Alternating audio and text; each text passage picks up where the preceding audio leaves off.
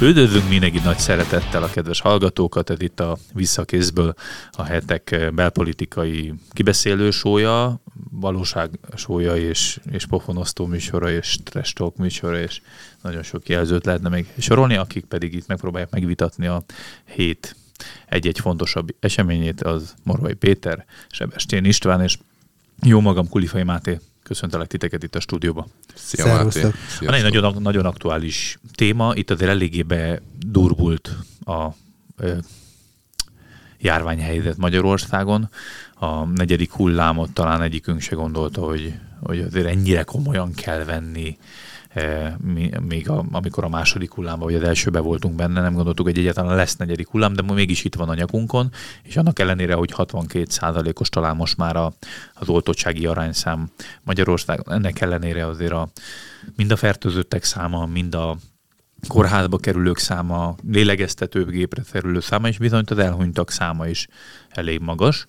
És egy picit talán, hogyha erről tudunk beszélni, akkor úgy kapcsolódik a közéleti műsorhoz, hogy, hogy a kormány extra védekező intézkedéseket hozott a, a, a héten is, és ezek között azért vannak eléggé vitatott kérdések is, de először hallgassuk meg az első bejátszásunkat. Rúsvai Miklós kérdezték a virológust az ATV Start című műsorában. Az oltással, ahogy mondtam, csökkentjük a az egészségügy terhelését, az más kérdés, hogy védjük a lakosságot, de az elsődleges szempont az, hogy csökkentsük a, az egészségügy terhelését.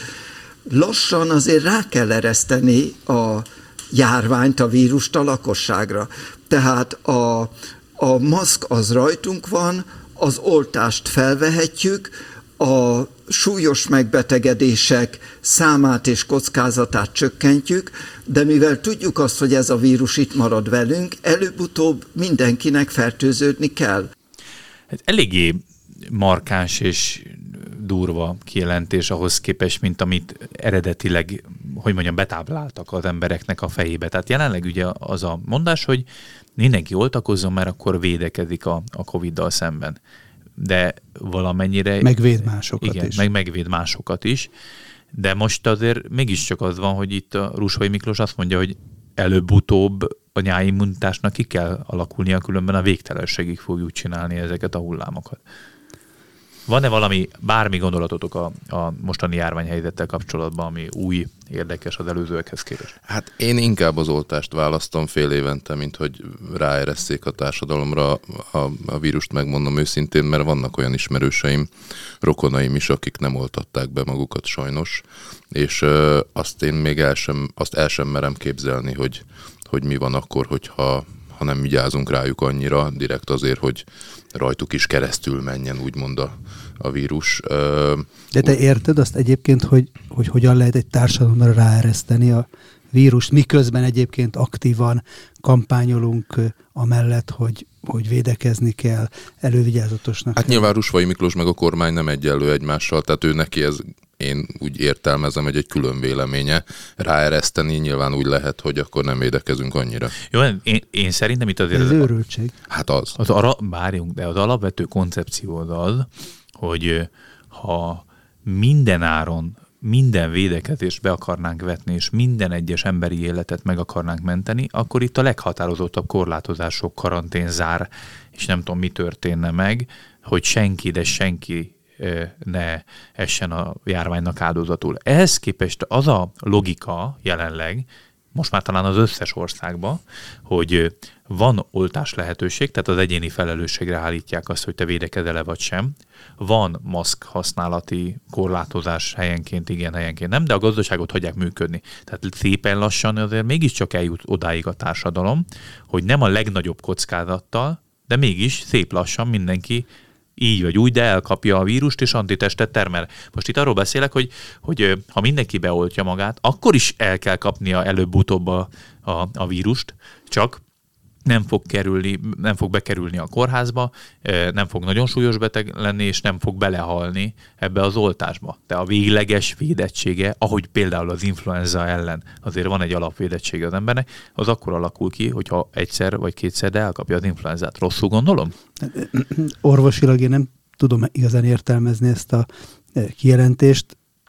Az biztos, hogy amikor van egy olyan társadalom, mint Románia, ahol nem azért, mert ráeresztették a vírust a társadalomra, hanem a társadalom döntött, vagy a társadalom meghatározó része döntött úgy, hogy nem fog védekezni, azért talán olvastam egy ezzel kapcsolatos számot, hogy 70-szerese a halálozási arány azok, azokkal az országokkal összevetve, ahol magas átoltottság van. Tehát én, én elég riasztónak Igen. gondolom ezt a engedjük rá a társadalomra, és aztán lesz, ami lesz, hújjon a férgese, ilyen maltuszi filozófia. Mm.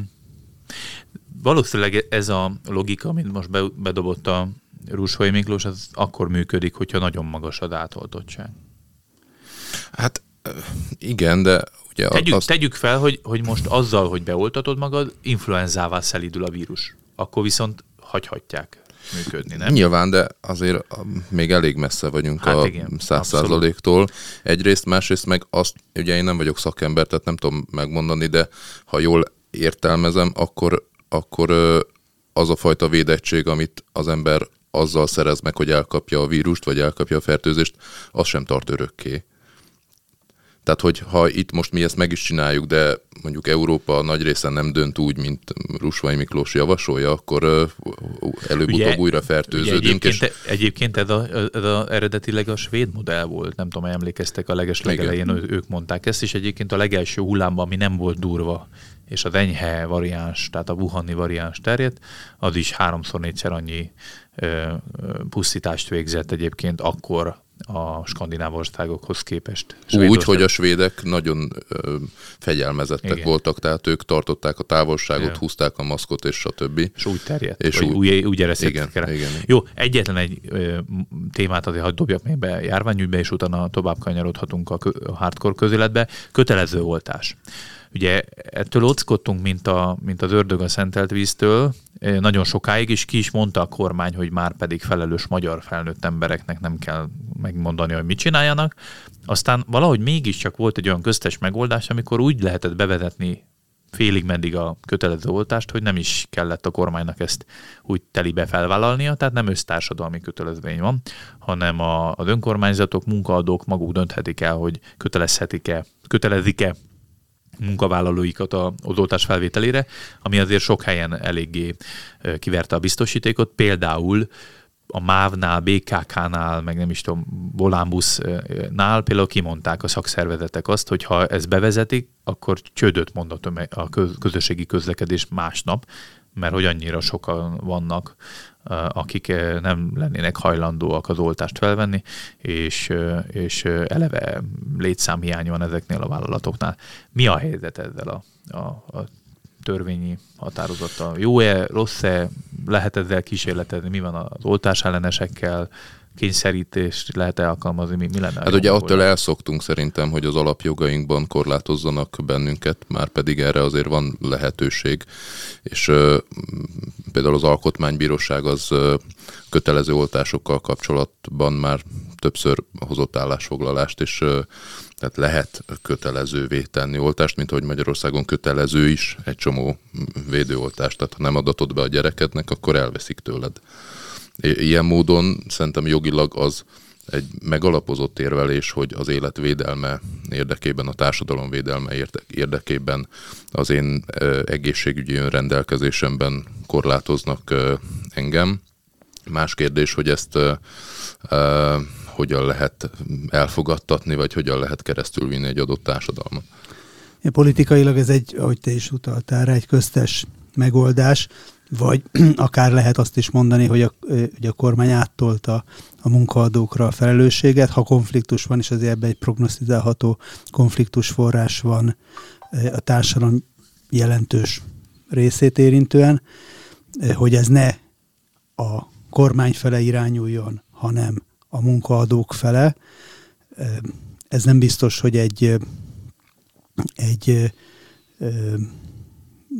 szerencsés megoldás volt. Lehet, hogy politikailag ezzel egy, egy ilyen időzített aknát most itt öt hónappal a választások előtt úgy gondolták a döntéshozók, hogy tudnak hatástalanítani, de azért ez így ezeken a példákon keresztül is, amit az, ugye a, a döntés, ha jól értem, akkor arról szólt, hogy senkit nem lehet ugyan elbocsátani amiatt, hogyha nem hajlandó beoltatni magát, de maximum egy évre fizetés nélküli szabadságra, kötelező szabadságra lehet küldeni. Tehát ez egy nagyon, nagyon erős egzisztenciális kényszer, gyakorlatilag ellehetetleníti azokat a munkavállalókat, akik olyan munkaadóknál dolgoznak, akik egyébként ezt a rendelkezést be akarják tartatni.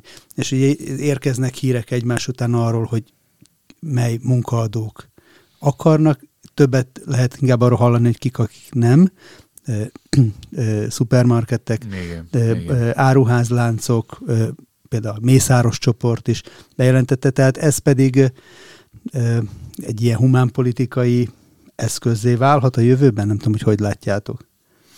Hát az is vitatott, ha én jól tudom, hogy a hogy, hogy egyáltalán ez jogilag már az a része megállja a helyét, hogy munkáltatók elvárhatnak-e ilyet. Tehát, hogy ez, ez, ez még egy, nem egy lefutott meccs. Hát mert ugye nem közös, közegészségügyi szereplő a munkáltató, hogy ő ezt eldöntse önhatalmulag. Tehát az állam kötelezővé teheti, de a, de a munkáltató Hát mert ugye az állam a közegészségügyért felelősséget vállal, de azt, hogy most eldöntse a cég, hogy szerinte az ő munkakörébe ez fokozott veszélyt jelent, B cég pedig ugyanabban a piaci szegmensben azt mondja, hogy nem. Ráadásul ugye azért, ez már hogyha 62%-os oltottságról beszélünk is, azért, hát valljuk be őszintén, aki be akarta oltatni magát, az már beoltotta, oltatta.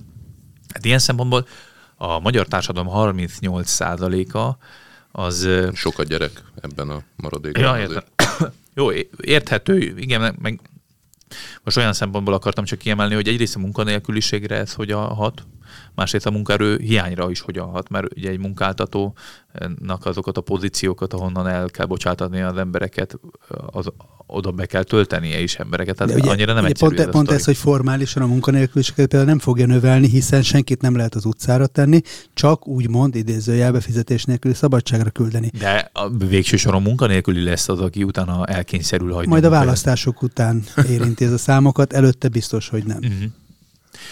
Mindegy, maradjunk annyiban, hogy egy olyan állapotában, pontján vagyunk a, a járványhelyzetnek, ahol, ahol már szinte megtettünk minden védekezési lehetőséget, vagy nem tudjuk, mit lehetne még tenni, e, és azért hangzanak el ilyen radikális megoldási javaslatok is, vagy ennyire e, konfliktusos, így azt se fogjuk tudni. Tehát most fog szerintem kiderülni a következő fél évben, hogy akkor hosszú távon hogy fogunk együtt élni a koronavírussal. Tehát egy érdekes dolog lesz. Hát meg, hogy egyáltalán azért együtt kell leélni hosszú távon, ezért a hát az történelem azt mondta, hogy azért a járványok, azok, azok kikopnak egy idő után, tehát nem élünk együtt, meg nem éltek együtt a spanyol nátha vírussal, hál' Istennek. Igen. Hát fura egyébként az egész, mert mert ugye most pont egy erősebb variánsról beszélünk, majdnem két évvel a, a, a vírus megjelenése után. No, egy kicsit politizáljunk is, mert most egy picit szakmáztunk, vagy nem tudom, egészségügyi témákról beszéltünk. Ö, nagyon sokat beszélünk Márki Zaj Péterről is, szerintem nem is kell állandóan ismételgetni a, a, a róla való kritikákat, stb. De azért egy dologról beszéljünk szerintem, ami érdekes volt. Nem múlt... tudunk annyit beszélni, mint Igen. ő maga egyébként. Mindenhol nyilatkozik, nálunk is fog majd a közeljövőben. A, ami érdekesség volt és felmerült, és szerintem jogos dilemma minden egyes választásnál, hogy milyen gazdasági szereplők állnak be a kormányváltó tömb mögé. Azért 2018-ban a Jobbik mögé beállt Simicska Lajos, és, és az ő velük kötött egyesség, vagy, vagy hátsó alkuk azért azok rá is nyomták szerintem, ez utólag gos okfejtés, a bélyegét arra, hogy a Jobbik az ténylegesen tud-e hiteles alternatívája lenni a, a Fidesznek, mert Simicskával szemben nyilván a legtöbb embernek volt egy ellenérzése, de ez a, az ördöggel is fogjunk össze, a, a, a nagyobb rossz leváltása érdekében, ez, ez valamiért nem volt kifizetődő a jobbiknak, legalábbis nekem így tűnik.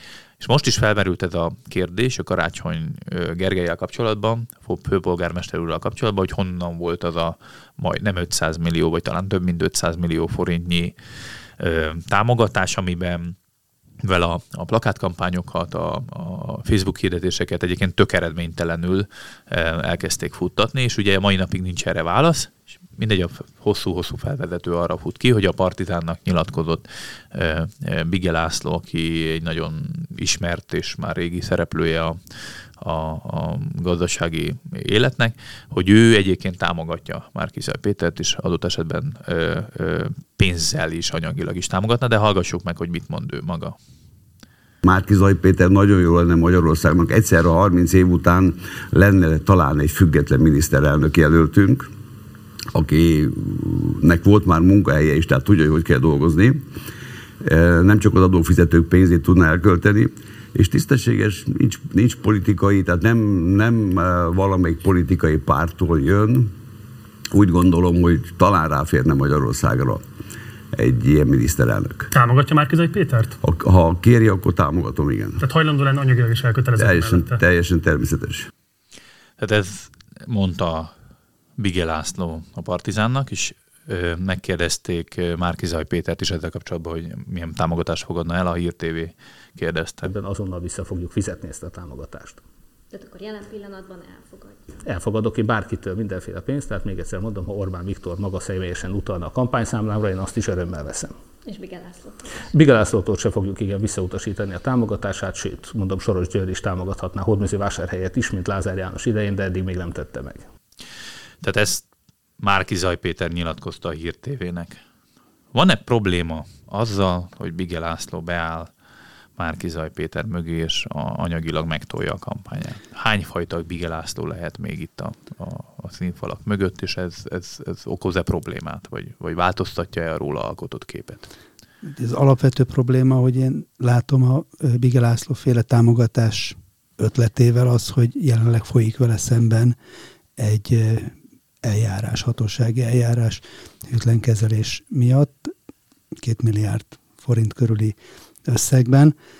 Ő azt mondja, hogy ennek politikai indítatása van, de ezt ugye nem tudjuk, a független bíróság nem hozott még ebben határozatot, ezért én, ő nyilván fölajánlhat, tehát akár egy alvilág is felajánlhat politikai célokra, politikai kampányokhoz támogatást. Itt a politikai szereplők részéről szükséges a döntés, hogy belemennek egy ilyen együttműködésbe, alkuba, egy olyan esetben, amikor azért van kérdőjel a támogató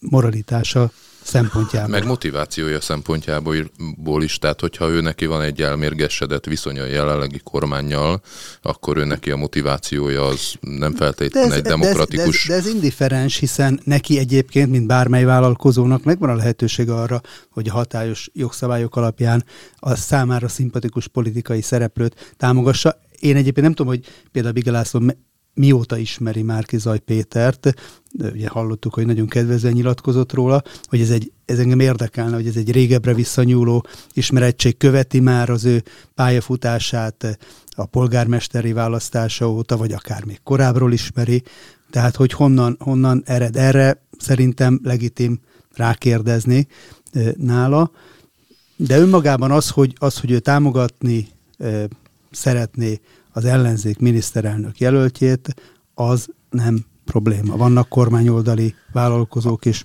Az mondjuk egy érdekes kérdés lenne, már csak a tiszták koalíciója miatt is, hogyha mondjuk elfogadja már Kizaj Péter ezt a támogatást, és időközben mondjuk a kampány idején előrelépés történik az ügyben, nem Bigel László javára, akkor, akkor mit csinálnak ezzel nekem, a Nekem ugye ez a problémám, hogy egy dolog az, hogy jogilag vagy törvényileg ez, ez korrekt és fair.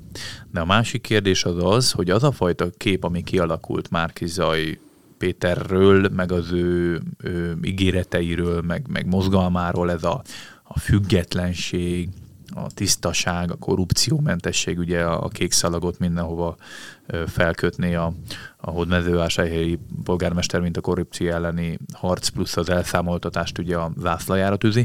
Tehát, hogy, hogy a jobbik annak idején nagyon éles retorikai váltásba ment bele, hogy a Simicska Lajossal kapcsolatban hirtelen egy éven belül megszűntek a kritikus megjegyzések, nem volt olyan konfliktusos a viszony, már egy kicsit árnyaltabb volt az oligarchiáról való elképzelés.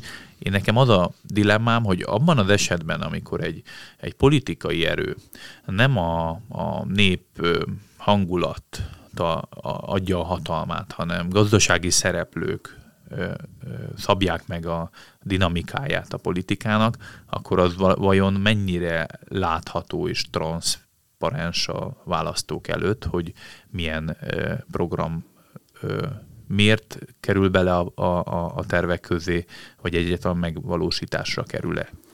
Én Márkizai Péter visszatérve Sebi által felvetett kérdésre, hogy valahol nyilatkozott, -e, vagy válaszolt erre a kérdésre, hogy mi lenne akkor, hogyha kiderülne, hogy Bige László mégsem egy elfogadható szponzor, és akkor azt mondta, hogy abban az esetben természetesen visszafizetnék a támogatást. Csak ez egy kérdés, hogy egy megkapott és vélhetően addigra már elköltött támogatást, akkor miből fizetni vissza? Akkor egy másik szponzornak a pénzéből fizetni vissza a Bige Lászlótól nem etikusan fölvett pénzt. Tehát ez egy, ez, ez egyike olyan nyilatkozatainak Márkizaj Péternek, amit szerintem ő sem gondolt teljesen végig, hanem csak hirtelen válaszolt rá valamit, és nem mérte föl azt, hogy ebbe, a szituá- ebbe az utcába, hogyha ő belemegy, azon kívül egy jó mondás az, hogy hát támogasson akkor Soros György, Orbán Viktor, bárki, csak jöjjön a, jöjjön a pénz, hogy egyébként ennek milyen következményei lehetnek. Hát értem, amit mondasz, én még visszatérnék egy mondat erejéig a motivációra, tehát én a motivációt úgy is értettem, hogy azért annak nem túl jó az optikája, hogy én ö, ellenem folyik egy eljárás, és akkor egy rivális politikai oldalt elkezdek pénzelni. Aki mert lehet, hogy áprilisban már megszünteti az ellenem való eljárást? Hát uh, ezt így én nem akartam kimondani, de köszi, hogy megtetted. Szóval, hogy én e, e, lehet, hogy, lehet, hogy én vagyok túl földhöz ragad, de hogy ennek azért nem túl jó a, hogy mondjam, a kinézete. Mert meg ugye azért a, a Bigi Lászlónak a kommunikációjában az jelenik meg, hogy egy, egy politikai indítatású pereskedés. Tehát, hogyha változik a politikai hangulat, Pontosan. akkor ez megszűnik, a pereskedés? Tehát, hogy van egy ilyen, hogy mondjam, egyenlet eredmény. Igen, erre mondtam azt, hogy külön kellene választani azt, hogy ő a maga részéről megpróbálhat élni ezekkel a lehetőségekkel. A adott lehetőségekkel, de, de a politika oldaláról ezt föl kellene mérni, és, és itt szerencsésebb lenne lett volna egy határt húznia a miniszterelnök jelöltnek. Így van, meg, meg, meg azért az is dilemmát azért fenntartja, hogy itt azért a törvények, meg az elszámoltatásnak az ígéret, nagyon vad ígéretei, az alaptörvény semmi sétevések ér, érvénytelenítése szintén ugyanez a gondolkozásmód lapul meg, hogy tök mindegy, hogy mi a törvény, meg mi a jog most, mivel az egy politikai szándékból hozott törvény, ezért bármikor morálisan ítéletet lehet felette mondani, és azokat felülírva, vagy valahogy kiátszva, kiskapukon bemenve, azokat, azokat el lehet törölni, kukába dobni és, és felülírni. Tehát nekem emiatt aggasztó az összes ilyen jellegű hát minden aggasztó, ami, ami ugye most Szabó Tímea volt, aki bevette, bevette, bevetette újra ezt a fogjunk össze akár az ördöggel is annak érdekében, hogy megszabaduljunk a diktátortól. Tehát minden olyan döntés, lépés, kijelentés, nyilatkozat, ami ezzel, ez szerint a elfogadhatatlan erkölcsi mérce szerint történik, az komoly problémát jelent. Jó, lépjünk tovább a következő témánkra, egy kicsit inkább ilyen sajtóetikai téma, aztán majd még beszélünk egy picit belpolitikáról, és azzal zárjuk az adást. Ez a sajtóetikai téma, ez Friderikus Sándorra kapcsolatos téma. Én azt hittem a legelején, hogy ez egy ilyen mesterségesen felfújt pici kis botrány Friderikus Sándor körül, mert, mert, mert ugye az egész ügy onnan robbant ki, hogy egyszer csak egy, mindjárt mondom a, a nevet, Csentretics, Csentre, Csenterics, bocsánat, Csenterics Ágnes nevével, Friderikus Sándor sajtósa nyilatkozott a Bliknek, és beszélt arról, hogy a Friderikusnak levélben. podcastjának, igen, levélben, podcastjének milyen anyagi költségei, vonzata van, miért kezdtek el adománygyűjtésbe, mennyi pénzt rakott bele maga a Friderikus, és hogy volt egy olyan nominózus megjegyzés ebben az egészben, ami, ami kvázi kiflitolvajláshoz hasonlította azokat a nézőket, vagy az úgy, úgy videónézést, hogy közben nem fizetsz elő és nem támogatod a tartalomgyártót. mész a, mész a szupermarketbe, fejhallgatóval a fejeden, hallgatod a podcastot, és gyanús vagy. Igen, igen. És már csúszik bele a zsebbe a kifli, kifli vég, beleharapsz és ott hagyod. Hát már egyenes, már, már börtönt már vizionálom is a folyosó végén.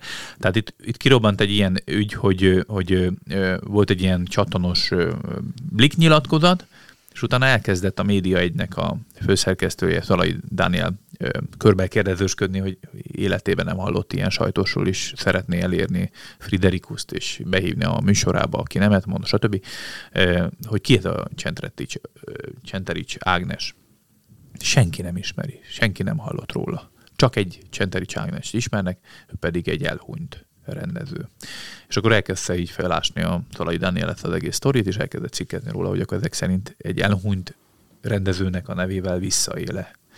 Friderikus Sándor mára odáig jutott, hogy a Magyar Országi Újságírók Szövetségének a, a, a, a szervezete az, az egy ilyen etikai, nem tudom, értékítéletet mondott a Friderikus Sándorról, hogy ez, ez, ez egy kegyeletsértő Hát miután kiderült, hogy az elhunyt hölgy, egy éve elhunyt hölgy, hölgy családja egyébként jó ismerte, és jó barátságban volt. Friderikusszal. Hallgassuk meg, hogy mit mond, mert, mert Friderikus Sándor reagált Szalai Dánielnek a cikkeire, egyébként meglehetősen pökhendi. Most energiát és szívóságot, amelyel a média egyelnevezésű honlap főszerkesztője, Szalai Dániel, a Friderikus produkció sajtósa nyomába ered, hogy kiderítse, ki is ő. Megdöbbentett, hogy egy újságírónak ekkora baromságokra van ma energiája, és értetlenkedem, mert fel nem foghatom, mit nyer azzal, ha eredményre jut ebben a világrengető problémában. Ha van sajtós, akkor sem fog szóba állni vele, mert nem hagyom neki. Ha nincs sajtós, a végeredmény tulajdonképpen ugyanez. Nem, én azt nem értem, tehát, hogy, hogy itt van Friderikus Sándor. Tehát miért nem tisztázza magát, hogy gyerekek rossz nevet választottam? Vagy miért nem mondja azt, hogy igen, van sajtósom? Nem, én vagyok önmagam sajtós. Tehát ez a ködösítés, Ráadásul a másiknak, egyébként ez egy hosszabb videó is, hát itt azért eléggé keményen bosszúnak, meg, meg ilyen, tehát ilyen nagyon érzelmi síkra szereli a Talaj Dániel való konfliktusát, vagy nem tudom, és, és fel van háborodva, hogy egyáltalán miért teszi szóvá bárki az, hogy ő valakinek, egy, amúgy egy ismert rendezőnek a nevével így visszaél. Mi a véleményetek, mint azért ti, ti már majdnem két évtizede, vagy talán több mint két évtizede az újságírásban hagytok, hogy, hogy ez tényleg ügy, vagy így, hogy már, már oda-vissza pattogott a labda, így, így pláne ügyé vált? Mi a, mi a véleményetek erről? Őszintén fel sem tudom fogni, hogy milyen megfontolása lehetett Frédérikus Sándornak, amikor ezzel a névvel küldött nyilatkozatot.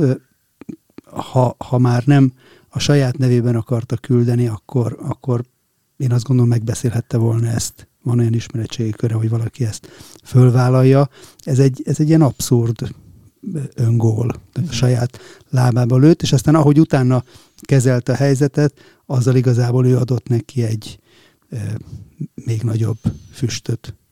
Hát tényleg az a legcsúnyább és szomorú, hogy, hogy beleáll ebbe a vitába úgy, hogy, hogy azért nem, hogy nem tisztázza magát, hanem ez a nyilatkozat, ez nagyon-nagyon arra utal, hogy, hogy itt tényleg ő ezzel a névvel visszaélt.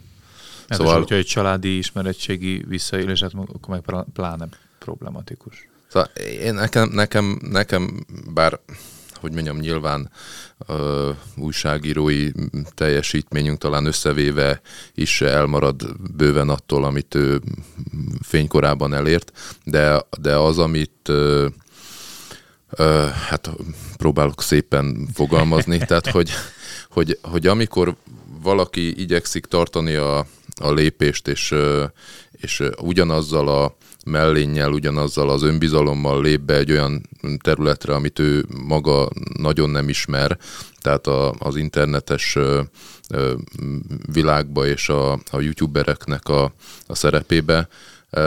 Hát lehet, hogyha kicsit kisebb lett volna a mellény, jobban tájékozódik előtte, akkor mondjuk nem tesz bele 25 millió forintot egy ilyen ö, stúdiónak a létrehozásába, mert, mert ez, ez, ez akkora túltolás, lehet, hogy ő ekkora számokkal dolgozott régen, Igen. és ehhez képest várt bevételt, de hát mondjam, bármelyik mm, youtuberrel beszélgetett volna, az elmondta volna neki, Igen. hogy ez, ez egy kicsit magas elvárás. Igen, az egész koncepció egy picit ilyen, ilyen túltolás feelingű volt, ami egyébként jelzi is az, hogy mekkora vagyona van Friderikus Sándornak. Ugye nagyon sokan amiatt is rökönyödnek meg, hogy ő neki nagyon sok pénze van, azt a nagyon sok pénzét mutogatja, tehát az, hogy milyen profi kamerával dolgozik meg, milyen profi a stúdió, stb. Tehát ezzel henceg is. Mondjuk ez a személyiségének egy, egy része egyébként, hogy, hogy ő szereti ezt a felvágást, vagy ezt a nagyzolást, de nincs is magában semmi probléma, csak onnantól kezdve, hogy ő elkezd pénzt tarhálni a nézőitől, amihez még szintén szíve joga, de utána panaszkodik, hogy ő beletoltam, hogy egy, egy vállalkozásba 25 millió forintot úgy, hogy egyébként viszonylag nagy cégek támogatnak is tartalmakat nála, stb. És utána elkezdi kiflitolvajláshoz is hasonlítani ezt a sztorit, utána bocsánatot kért ezért a hasonlatért, de hát ugye itt, itt azért abszurdum, mert tényleg Puzsé Robert írt egyébként az Indexre egy nagyon érdekes véleménycikket, és ő mondja azt, hogy bocsánat, de azért a youtuber piacon mindenki a saját kis sufni kis szobájából elindulva építette föl magát a nulláról. Tehát ez a fajta pökhendiség, nagy képűség, ez azért feláborít sokakat de azért nekem nem tisztem Friedrichus Sándort megvédeni, meg nyilván ebbe a helyzetbe meg se lehet védeni őt, de ha már pökhendiségről van szó, akkor azzal se tudok azonosulni, amit e, Puzsér az Indexen megeresztett magának. Most úgy reagál, hogy itt e, megjelent a e, magyar televíziózás elmúlt évtizedeinek a tönkretevője, akiről mindenfélét visszamenőleg 30 évre elsorol, ami szerintem nem reális, és, és ő maga kelt egy olyan érzést, hogy hát itt van, most belépett a mi kis youtuber, influencer világunkba egy boomer, aki, aki megpróbálja megmutatni azt, hogy ő mekkora Jani még mindig, és most elcsúszott ezen a banánhéjon, mert ténylegesen elcsúszott, és akkor most ez egy olyan fajta kárörvendést és, és reakciót vált ki belőle, ami szerintem egy másik oldalon irreális és, és, és túlzás. Uh-huh. Egy, egyetértek alapvetően, tehát nem tudom, nekem, a, nekem ez az egész hogy mondjam, tehát amikor újságírók egy, egymással vitáznak, nyilván ennek van, azt gondolom, hogy egy alapja, hogy valaki utána megy egy, megy egy ilyen, ilyen sztorinak, de amikor felhánytorog, felhánytorgatják, hogy mit csinált, meg mit nem csinált az elmúlt 30 évben, ez nekem kicsinyesnek Jó, tűnik. jó, de hát most Puzsé Robert egy, egy országos kritikus, ő mindent kritizál, meg mindent listázik, tehát annyira nem szokatlan nekem, meg ő már jó régóta szídja a Friderikus mindenhol, Szóval ez annyira nem meglepő, ettől függetlenül elmond, meg lehet a véleményünk erről, csak azt mondom, hogy ez, ez annyira nem szokatlan, de értem. De igen, de, de miért, miért mondja egy újságíró egy másik újságíróra azt, hogy neki mekkora egója van, amikor neki is akkora van. Igen, Bagoly mondja verévnek effektus. Egy másik kérdés egyébként, hogy nagyon sok Friderikus beszélgetés egyébként tök érdekes ezen a csatornán. Hát meg a nézettség se volt rossz. Jó, erre mondom azt, hogy mire megy el a 25 millió forint, meg egyébként az összes reklámbevétel. Ja, hát ha 25-höz viszonyítod, akkor, akkor kevés volt a nézettség, de úgy, Igen, ha abszolút. nem ahhoz viszonyítod, Persze. mert ezt tized ennyiért is meg lehetett ja. volna csinálni. Ugyanezt a nézettséget állítom, hogy ja. ő tudta volna ja. hozni ennyi befektetésre. Itt szerintem egy nagy nagyon érdekes szempont az, hogy biztos, hogy jól felmérte üzletileg Friderikus Sándor, hogy, hogy ez mivel jár egy, egy, egy ilyen csatornának a működtetése, és hogy ez mennyire rentábilis. És az nem, ahhoz le, képest, az nem lehet, hogy egyszerűen megvezették? Tehát voltak már, mi van, hogy, mi van, akarok hogy ezzel sót, sót ro- rossz fényben feltüntetni, de mi van? Azt mondták, hogy Sándor ehhez 25 millió kell. És ő meg azt mondta, hogy hát én nem ismerem ezt a világot, de ha ti ismeritek, akkor rendben, akkor, akkor itt van 25 millió. De ez akár működhetne is egyébként, tehát le, leírták, elmondták, lehetne előfizetéses a csatornája, lehetnének szponzorai, ráengedhetne reklámot, mert talán, ha jól tudom, akkor még a egyébként normál alap YouTube reklám, reklámbevételeket is kizárt a csatornájáról. Lehet, hogy ez egy sznobizmus, azt gondolta, hogy majd ez másként jön. Itt inkább ilyen rossz gazdasági döntés, vagy koncepció volt, ami stratégia volt, ami problémát okozott, aztán az egész úgy rakódott egymásra, és eljutottunk ide ebbe a fura helyzetbe. Egyébként bizonyos szempontból az egész botrányból egyébként a, a, a rossz reklám és reklám effektusból lehet, hogy ő jól jön ki, ugyanis az egész világ beszél arról, hogy van a Friderikusnak. Én kíváncsi vagyok, hogy lesz-e két hónap múlva Friderikus podcast, vagy, vagy nem. Abba hagyja. Hát lehet, hogyha ez pénzügyi befektetésként fogta föl, és Nem nem, kevés egy dolgot hagyott képen, képernyő függés szempont van benne, akkor lehet. De azért szerintem a Friderikus Sándor szeretett mindig is szerepelni, és nyilván nem fogja ezt a bajni, vagy másra váltja, hogyha az jobban megéri.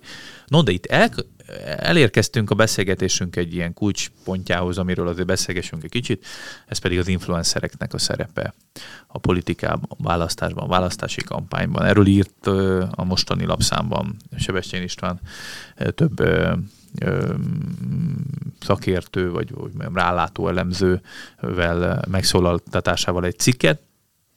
Kérdés annak ürügyén merült föl, hogy Márkizaj Péter a meglepetésszerű második fordulós, majd, vagy első, majd második fordulós szereplését ő maga zö- zömében, vagy egy részét a sikernek, azt az influencereknek a segítségének, támogatásának tudta be, hogy az internet népét sikerült neki megnyernie, annak segítségével, hogy a mindenféle párt, mindenféle támogatás, mindenféle hátország nélkül az ilyen, hogy mondjam, alulról szerveződő média felhasználásával ő, ő, ő be tudott robbanni a köztudatba, és hogy ezzel e, sikert e, tudtak aradni, és név szerint is kiemelt ilyen e, youtubereket, influencereket, például Osváth Zsoltot, Gulyás Mártont, e, még Vona Gábort is talán megemlítette, de, de mellé állt Tibi atya, a, a fókuszcsoport, és, és Potyondi Edina, Puzsér Robert, azért elég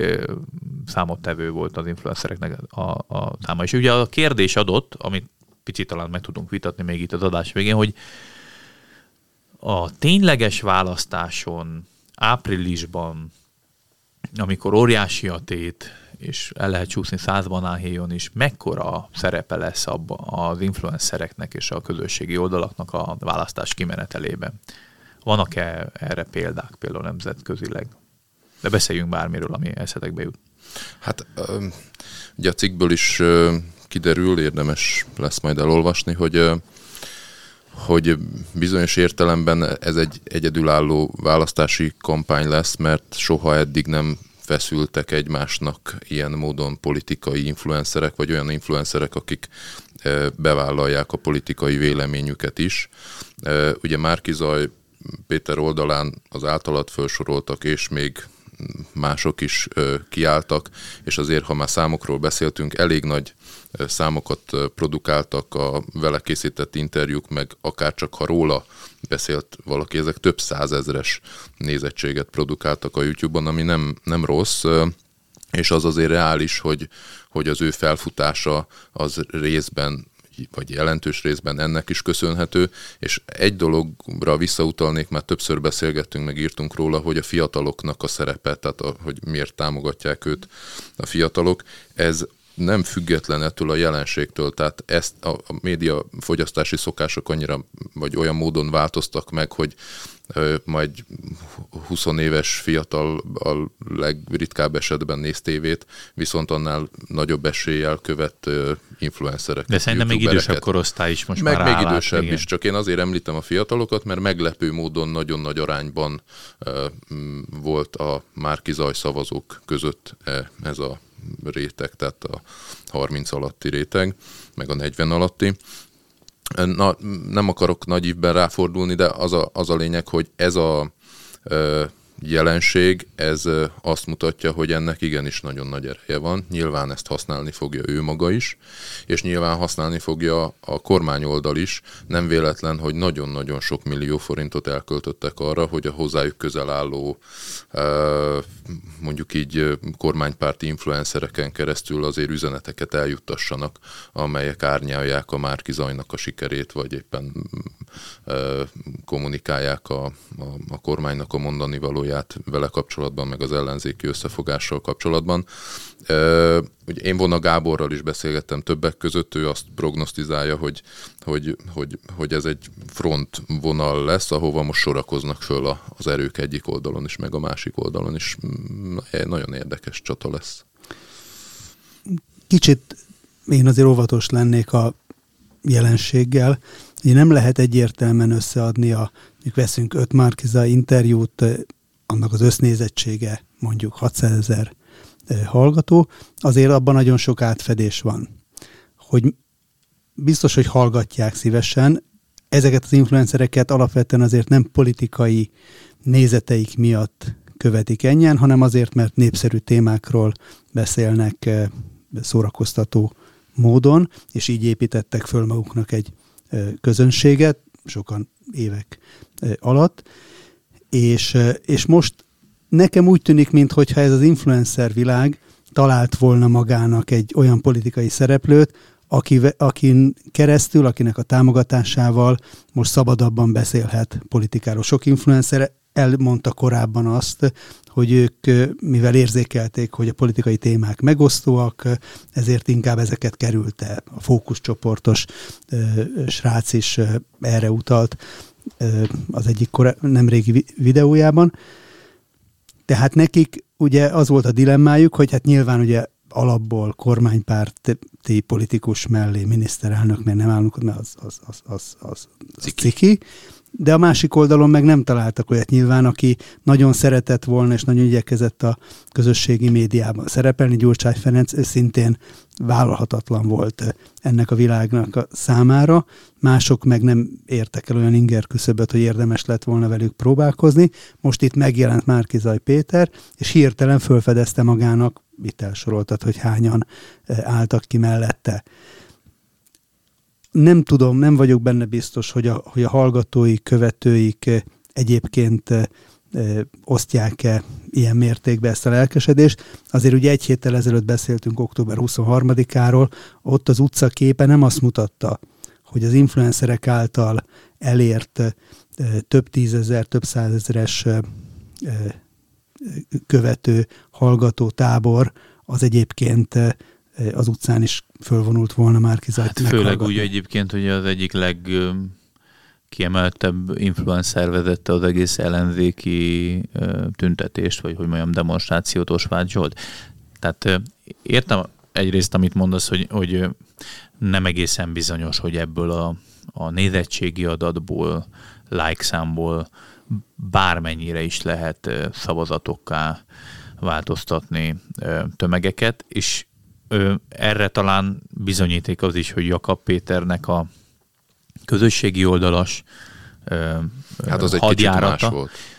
Értem én, hogy... Má, itt, hogy azt... itt ugye, bocs, csak a, ugye az influencerek, én is egyetértek Péterrel, tehát ők találták meg uh, tulajdonképpen Márkizai Pétert, uh, ők tették fogyaszthatóvá nagyon sok követőjük számára is népszerűvé, és ezek a követők, ahogy említettem, nagyon nagy részt fiatalok. Tehát én, én azt teljesen reálisnak gondolom, hogy egy olyan réteget tudnak ők elvinni szavazni, vagy ösztönözni őket, hogy elmenjenek szavazni, akik lehet, hogy nem mennek ki az utcára mondjuk tüntetni, vagy nem mennek ki október 23-ára, de, Előválasztani de van politikai véleményük, vagy éppen lett politikai véleményük most, és ahogy előválasztani elmentek, úgy majd elmennek áprilisban ö, választani az országos Tehát, e, a, Jaka, Jaka Péter csak egyetlen egy dolog miatt hoztam az, hogy az beszédes és az tanulságos, hogy nagyon sokan azt hitték, hogy a közösségi oldalas nagy számok, azok jelentenek tényleges társadalmi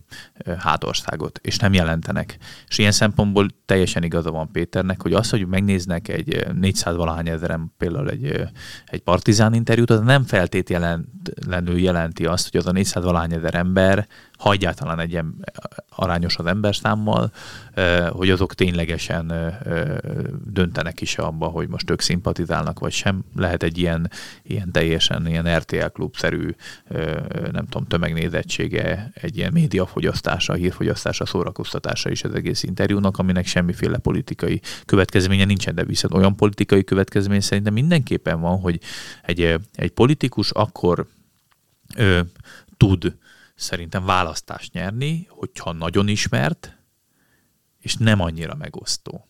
Vagy ha megosztó, akkor a mellette állók tábora sokkal nagyobb. Márkizai Péter nem ismert országosan annyira, mondhatjuk, hogy az, mert hódmezővásárhely, meg stb., de igazából ellenzéki médiában, ebbe a mainstream médiában annyira nem futtatták sokat, annyira nem volt népszerű arc, nem pörgették a nevét, nincsen bejáratodva a neve, tehát ha, ha lemérnék az országos népszerűségét, annyira nem nagy. Így, hogy teljesen zöldmezős területekre őt behívták, és ott Svágy Zsolt, akit követ egy csomó, hogy mondjam, mindenféle társadalmi réteg, mindenféle részéről az országnak, mert, mert szeretnek jókat nem tudom, mosolyogni, nevetni vagy sírni az interjúin, ő számára ismertétette Márkizaj Péter. Partizán ugyanez.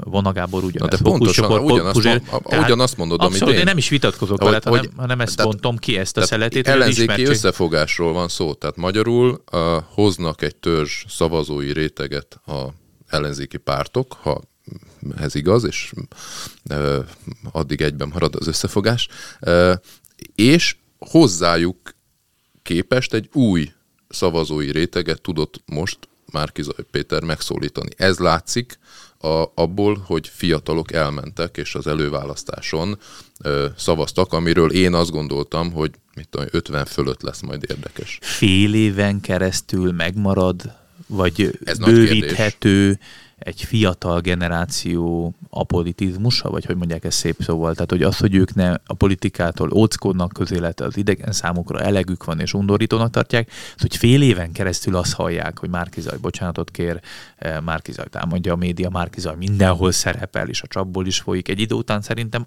ja, ez is a politika. Hát most már egy kicsit, meg, meg, meg, kicsit megerett, a, megalavadt a, a teje a számba, egy kicsit már nem annyira tetszik ez a, ez a kicsit elfáradt ez a sztori. Releváns kérdés, ezt, ezt nyilván az idő meg fogja mutatni a jelenlegi helyzetről. Én azt gondolom, az egyik, egyik nagy kérdése például ebbe a világba az lesz, hogy hogyan fog lecsengeni a Márkizaj kontra kutyapárt hm.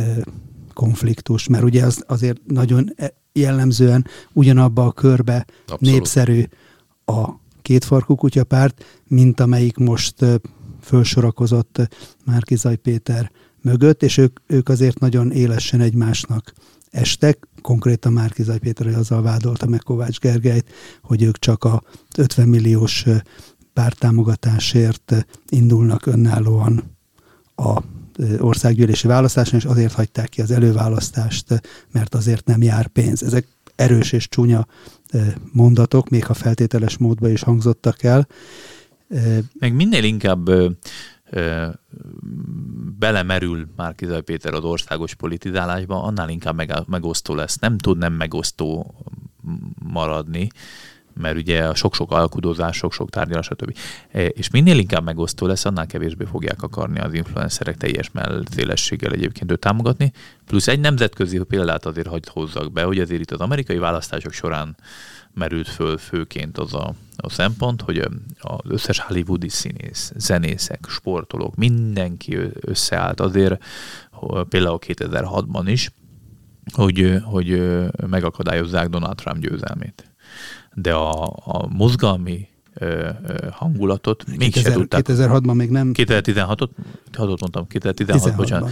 2016-ban azért egy, egy, egy teljes összefogás volt, egy kulturális, liberális összefogás volt, és egy összes influencer az 50 millió, meg 100 millió követőjével elkezdett politizálni, ami újdonság volt, és egyébként látszott is a követőik számában, meg a nézettségükben, a stb., hogy azért ezt nem szeretik az amerikaiak, amikor így megmondják és tolba mondják nekik, hogy a saját életükről hogyan gondolkozzanak.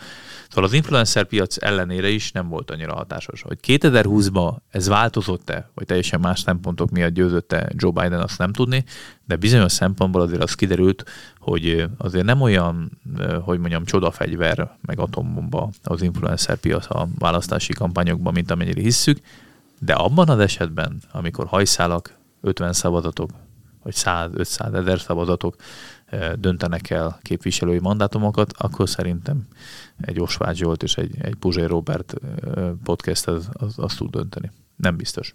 Áprilisban eldől, hogy miért többet, egy krumplizsák, vagy két kattintás. Meglátjuk. Ennyi volt a visszakézből mai adása. Nagyon köszönöm, hogy velünk voltatok. Ha bármi véleményetek, észrevételetek, kommentetek van, akkor azt várjuk a komment szekcióban. Köszönjük, hogy velünk tartottatok. További jó olvasást és hallgatást és nézést a hetek tartalmaival kapcsolatban. Sziasztok! Sziasztok! Sziasztok!